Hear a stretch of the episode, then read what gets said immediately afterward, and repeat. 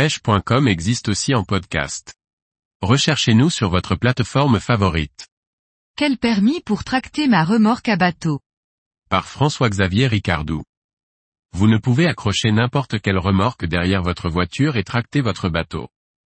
Suivant le poids validé pour la remorque, il faut un permis adapté. En 2013 une nouvelle réglementation, plus simple, a été mise en place pour avoir le droit de tracter une remorque. Explication en quatre points.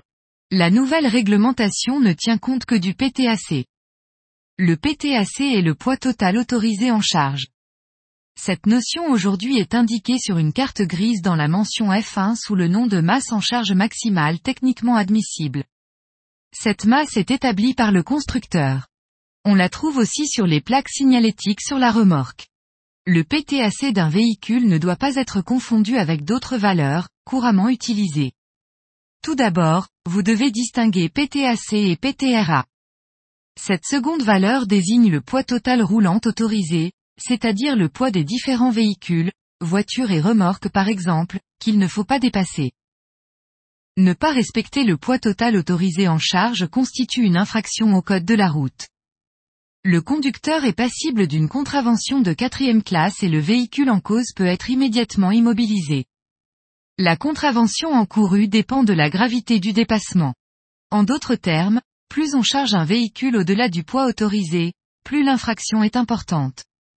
L'amende est ainsi de 135 euros, sans immobilisation, lorsque le dépassement de poids n'est pas supérieur à 5% du PTAC. Lorsque le poids surpasse la valeur autorisée de 5 à 20%, on applique toujours une amende de 4 éclasses d'un montant de 135 euros, mais avec immobilisation du véhicule.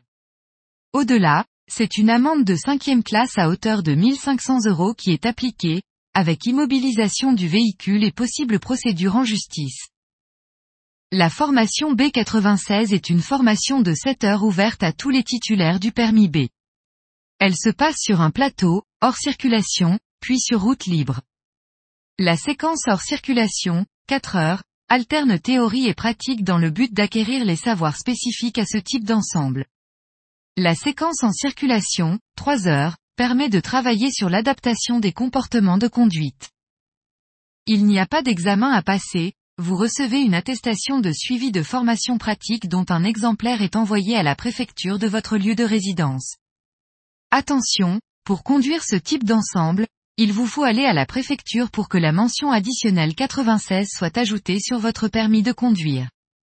Le coût est d'environ 400 euros.